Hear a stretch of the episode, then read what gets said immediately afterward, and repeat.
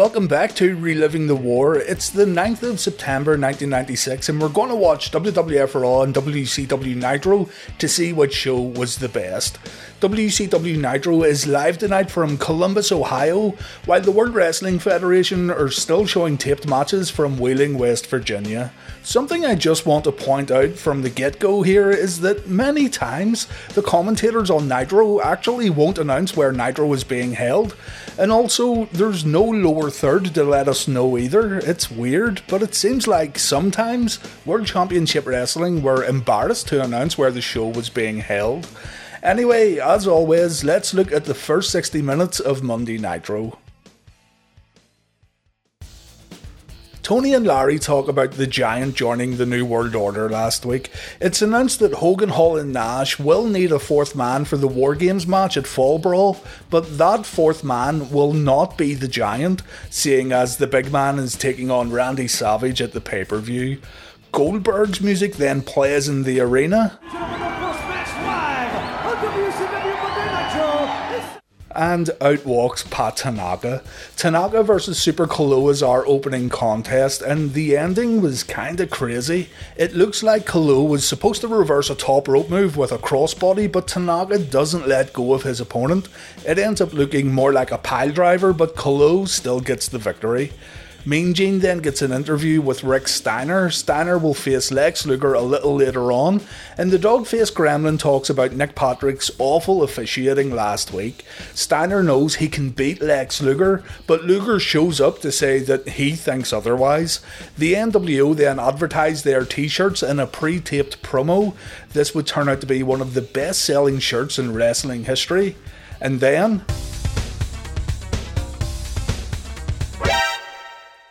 Courtesy of WCW Pro, for all this time, weeks and weeks, episode after episode, sitting here and waiting for this Sub Zero shitbag to debut on Nitro, and he shows up on WCW Pro.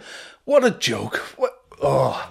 Jokes aside, why on earth would they even announce that Glacier debuted on Pro? Why not just keep quiet about it and let him walk out on Nitro as if nothing happened?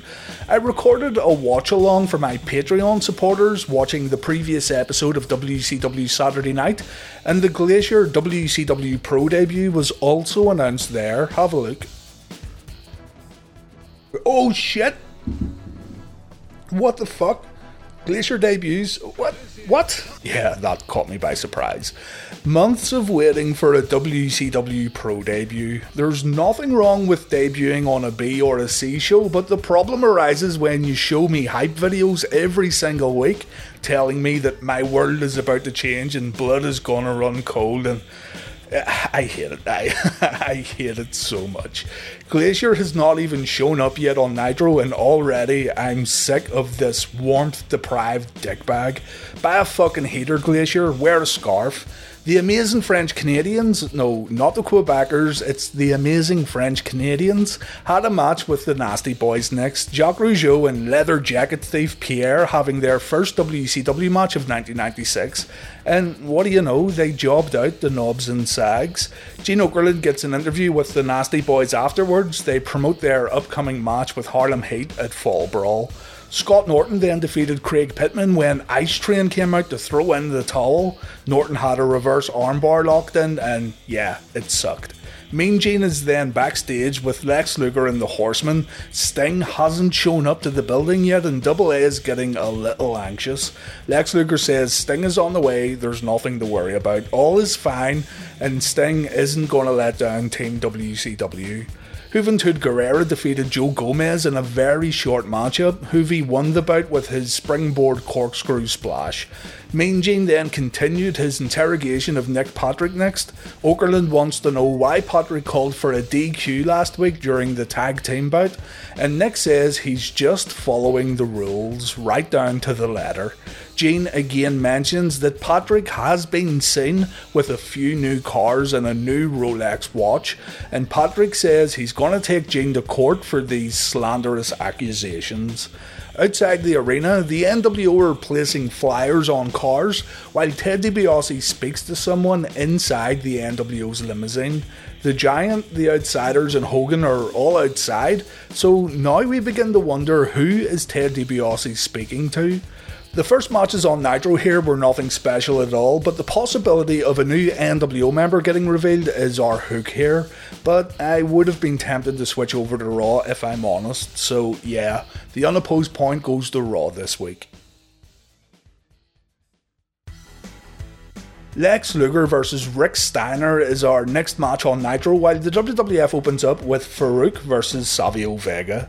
During the entrances on WWF Raw, we learn that Shawn Michaels will cut a promo inside the ring later tonight, and our main event is going to be. Wow, just wow. Salvatore Sincere taking on The Undertaker. Mega Man vs Savio Vega is another IC title tournament matchup. Remember, it was Farouk who injured Ahmed Johnson in storyline, so Farouk has a key role to play in this whole tournament. The two men trade strikes before Farouk grabs a side headlock. It stays in for an extended period of time before Vega takes a shoulder block, sending him straight to the mat. Vega tries to make an early comeback, but Farouk grabs Savio out of a crossbody attempt, going on to dump Vega right in front of Sunny. She's loving every second of this so far. I'm glad someone is. Savio then begins firing up before getting whipped into the corner. He manages to get a boot up, and Farouk takes a standing spinning heel kick, it only gets Savio a two count. Farouk comes straight back with a massive spine buster. Savio gets absolutely rocked while Farouk continues to look extremely confident. We come back from commercial break and we have a chin lock applied in the middle of the ring. Savio gets up, he goes for a sunset flip, but Farouk doesn't go down. Mega Man misses a punch to the face and Savio follows up with a dropkick. Farouk is not letting Savio capitalise though, a headbutt puts Vega down, and it's another chin lock. Don't tell me I need to make a Farouk chinlock soundbite because believe me, I will. Sunny helps Farouk get a little leverage, and when the two men get back to their feet, Savio is able to bring Farouk down with an arm drag followed by a few punches, but again, the momentum gets halted by our blue Roman gladiator. Farouk is simply better than Savio Vega tonight. Vega tries to steal a victory with an inside cradle, but this just pisses Farouk off. Vega takes a body slam, but Farouk misses a follow up diving headbutt. A big boot gives Vega a little hope, but Farouk silences the audience with a high impact clothesline. Uh, Mega Man Farouk Chinlock. Savio fights out, but Farouk comes back with a headbutt to the back. We then see the Dominator, and that's all she wrote. Farouk advances in the tournament, where he'll face Psycho Sid in the next round. Sunny pretty much says afterwards that Sid won't be a problem, and then Sid comes to the ring. Farouk and Psycho Sid have a stare down, and referees come down to break the two men up. And I'm actually looking forward to seeing this match. It should be pretty interesting. We then see clips from Action Zone where superstars send their best wishes to Ahmed Johnson, but Steve Austin says he looks forward to Ahmed coming back so he can rack his other kidney. Brilliant. Jerry Lawler says that he heard Ahmed needs a kidney transplant, and the donor is going to be Jake the Snake Roberts. Lex Luger and Rick Steiner start their match off with a friendly handshake as the commentators want to know where Sting is. The Stinger still hasn't shown up to the arena and people are getting worried. Wristlocks get traded in the ring before Steiner hits a headlock takedown. Lex gets a foot on the bottom rope. A standing side headlock from Luger gets followed up with a shoulder tackle, and Flexi Lexi shows us all why he's the total package. An amateur takedown brings Luger down to the mat, and Lex is now having problems. Steiner begins hyperextending the arm, and Luger had to get to the ropes to break things up. Steiner again brings Lex down to the mat, but Lex eventually fires back with a clothesline. A drop down leapfrog sequence ends with Rick grabbing Lex in midair, and Luger gets drilled into the mat hard. Rick drops the elbow afterwards, but Lex kicks out at two. An overhead belly to belly suplex from Rick then gets delivered, and these are always great to see. Rick had some of the best suplexes in wrestling at the time. and Luger looks at the camera completely dazed and confused as it looks like he's gonna lose this matchup. Rick goes for a belly to belly suplex, but Luger grabs the ropes. Rick makes his opponent pay with a clothesline, but Luger kicks out at two. Lex gives Rick a taste of his own medicine next, and the crowd pops. A power slam follows. Lex signals for the torture rack, and then Nick Patrick shows up. Nick screams at Lex that the NWO have shown up backstage, and Luger leaves the ring. He also gets counted out, so Rick Steiner wins our matchup. Why on earth anyone would trust Nick Patrick at this point is beyond me, but yeah, a great match with a poor finish. With that being said, the WWF Raw match kinda plodded along, so I'm giving this one to WCW Nitro. WWF champion Shawn Michaels cuts a promo next while the NWO launch an attack in the parking area. Spanish commentator Carlos Cabrera is hosting this WWF interview, and that's a real odd choice for sure. There's no explanation why, but yeah, let's just roll with it. Mind Games is coming up soon, and HBK is asked about his feelings towards mankind. Carlos takes a little time to ask his questions, and you can see Shawn is like, Come on, man, spit it out, spit it out. HBK wants to talk about Camp Cornette first of all. HBK says he's taken apart every member of the group except one, and that's Mr. Jim Cornette himself.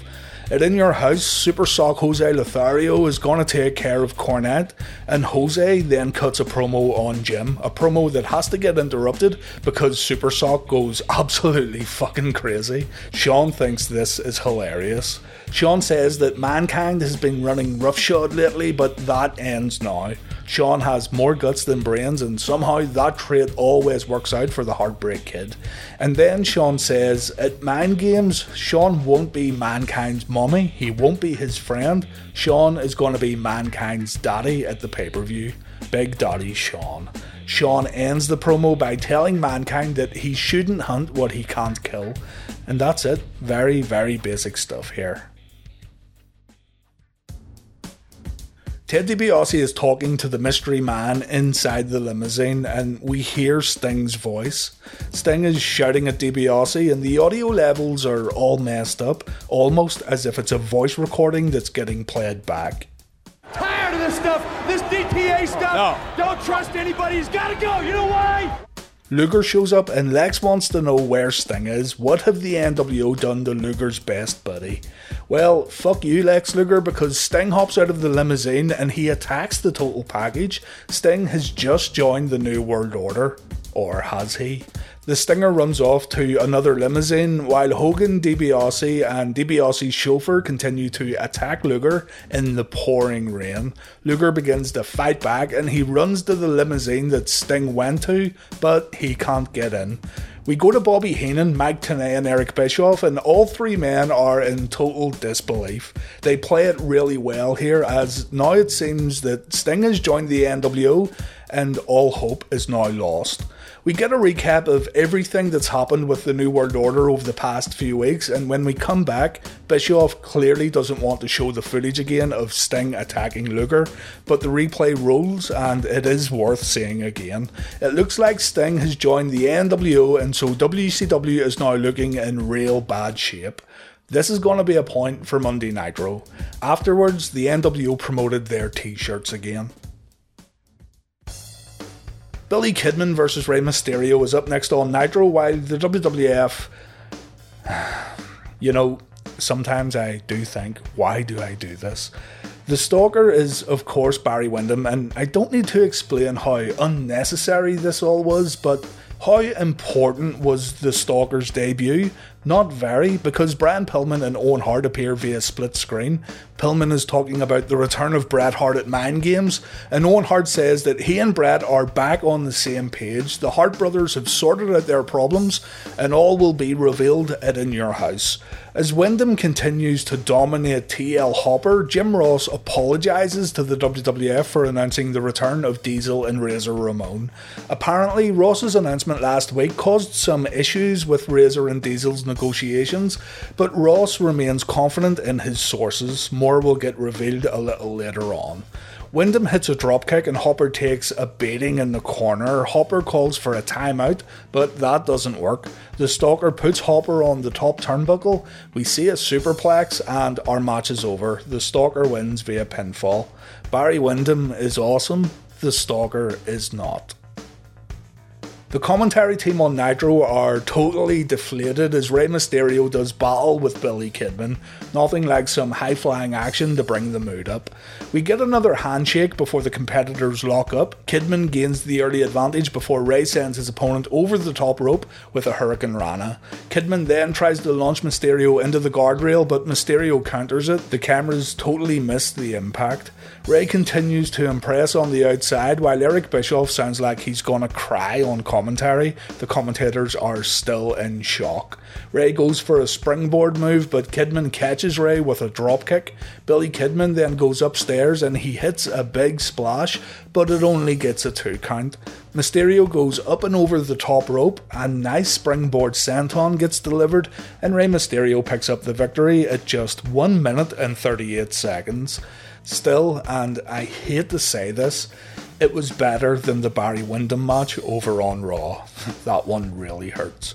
It's another point for WCW Nitro. Alright, what have we got now? Crush versus Freddie Joe Floyd and the Faces of Fear versus the Public Enemy. Thank God for Meng and the Barbarian. Remember, we still have Salvatore Sincere in our Raw main event.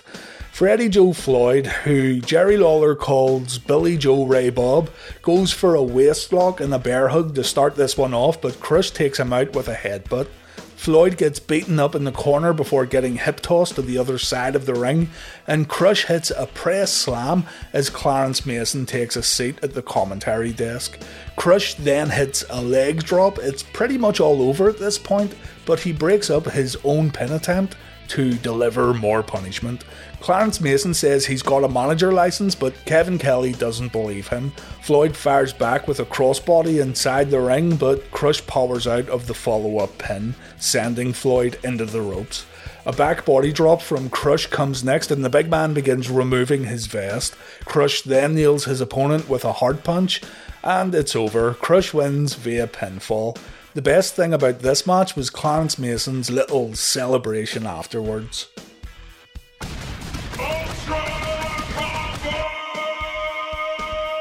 Clarence and Crush then rip off the two dudes with attitudes as our segment comes to an end.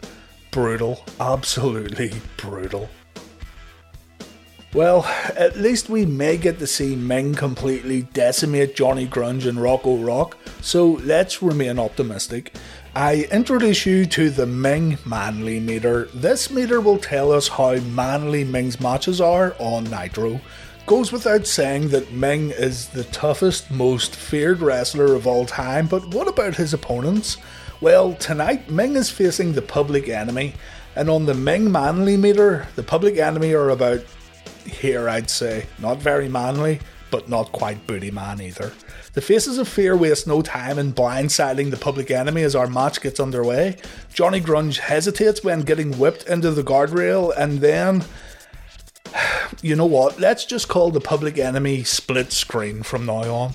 Meng beats the hell out of Grunge on the outside while Rocco Rock botches some moves inside the ropes. The commentators are still crying about Sting joining the NWO as Meng goes back to his corner. Thank you, Meng. The Dungeon of Doom's Leprechaun shows up, and no, that isn't me. This little guy showed up on WCW Saturday night also, so it's kinda weird how the commentators are acting like this guy has never been seen before. This is Braun the Leprechaun, better known as Buddy Lee Parker, or better known as the Sarge to WCW Power Plant hopefuls. Braun runs around the ring and then he runs back up the entranceway as our match continues. Fucking pointless. The Barbarian is absolutely killing Rocco Rock inside the ropes, and just as Meng and Johnny Grunge get tagged in, we go backstage for an interview with the Four Horsemen and Lex Luger. The camera completely cuts away so you can say goodbye to our match for a while. In regards to Sting joining the New World Order, Arn Anderson says he isn't upset about Lex Luger losing his friend or Team WCW losing a member at War Games. He's upset because the only constant in WCW was Sting. He was the reliable backbone of World Championship Wrestling, and now he's joined Hulk Hogan.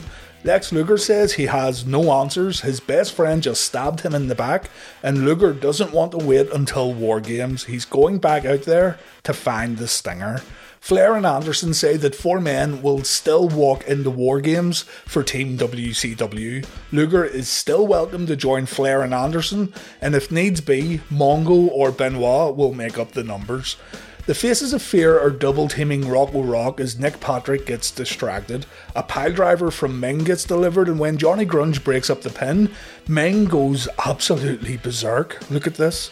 The Barbarian doesn't even bother tagging in. He goes after Rocco Rock, and Patrick tells Meng to get back in his corner.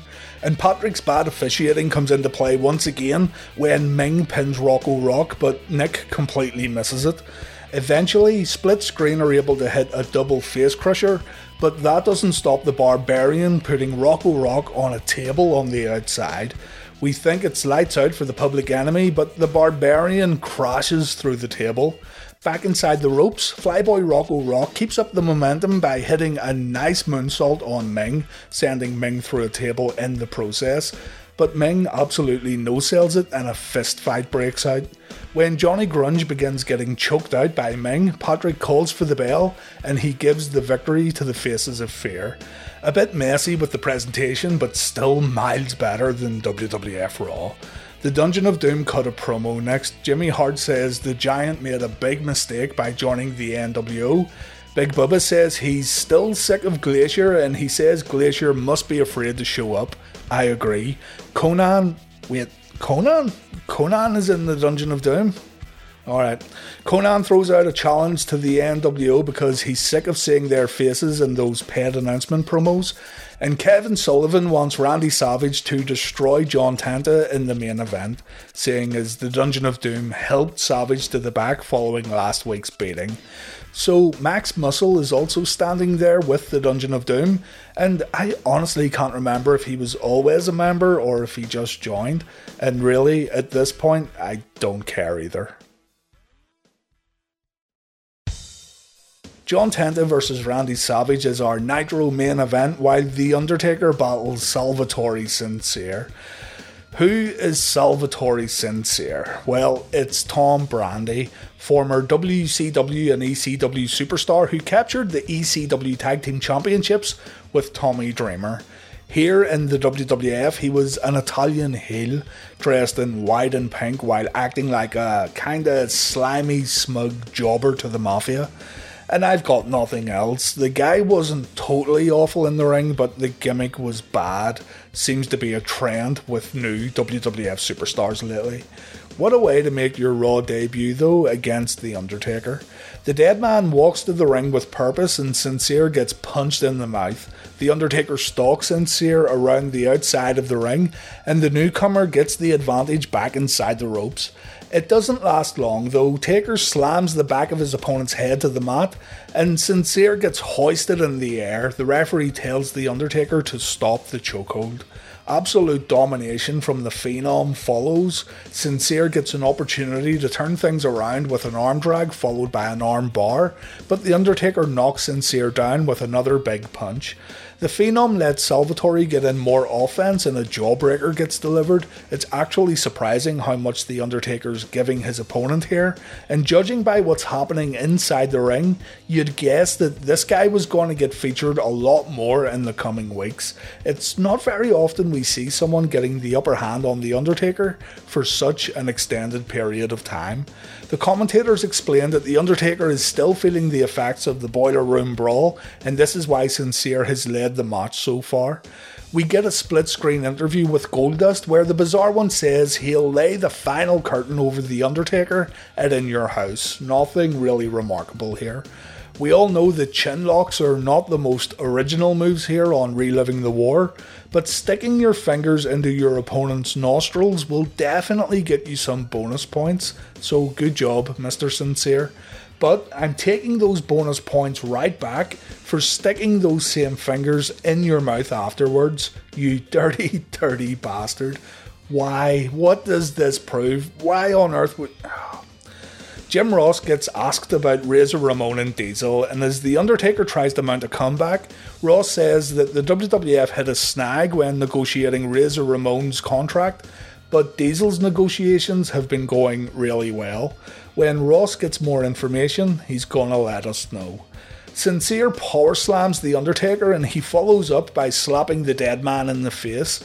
This, of course, was a mistake. The Undertaker sits up and Sincere gets a shock when the Phenom begins his comeback.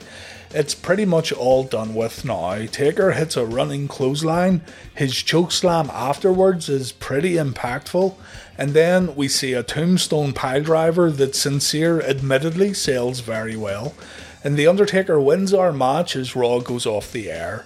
Again, really surprising seeing The Undertaker take such a beating throughout this matchup. I can't really say that I enjoyed the main event all that much though. Easily one of the worst episodes of Raw I've sat through during this entire series. I hate to be negative, but I gotta be honest too. John Tenta versus Randy Savage is a bit odd seeing we have two baby faces here, but let's see what happens. Savage rushes to the ring, but Tenta stops the Macho Man and Savage takes some punishment in the corner. And Eric Bischoff says that Bobby Heenan accidentally referred to Meng as Haku during the Faces of Fear match. I totally missed this, by the way, but Eric has to apologise for Heenan using Meng's old WWF name during this Nitro broadcast. This was all due to the WWF's lawsuit against WCW for portraying Nash and Hall as WWF invaders. Savage fights out of the corner, but his body slam attempt is unsuccessful. Tenta hits a dropkick, but it gets absolutely no pop whatsoever. Savage then attacks Tenta with a steel chair on the outside, but the referee does not call for a disqualification. A double axe handle from the Macho Man finds its mark, and then Savage hits a diving elbow.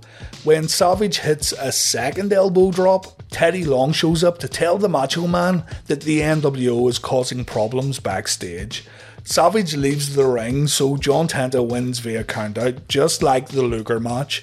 A limousine drives away from Savage in the parking area, but the other NWO limo is still parked up. Other WCW superstars come out as Savage finds some spray paint inside the vehicle, and the limo ends up getting spray painted by these WCW guys.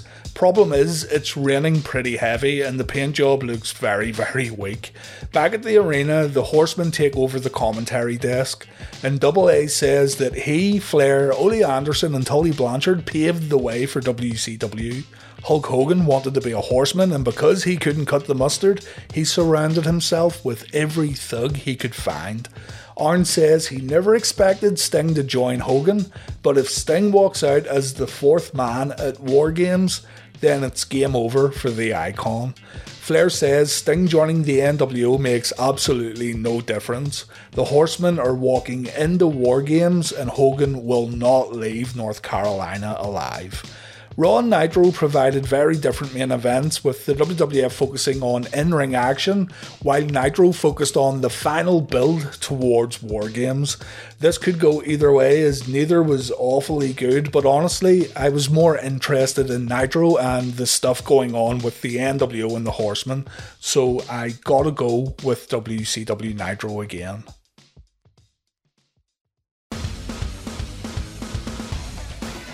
Well, that's one episode of Raw you don't need to watch, and honestly, Nitro wasn't much better, but in comparison to the WWF show, Nitro blew Raw away this week. Nitro wins this episode of Reliving the War, meaning our overall scores are now 17 points to Raw, 25 points to Nitro, and we're on 6 ties. Nitro wins in the television ratings once again with a 3.7, while Raw scored a 2.4. Next week, we take a look at the Fall Brawl results and we see what happens with the man called Sting. While over on Monday Night Raw, we'll see the semi finals of the IC title tournament, including that Psycho Sid versus Farouk match. Thank you so much for joining me this week on Reliving the War and take care.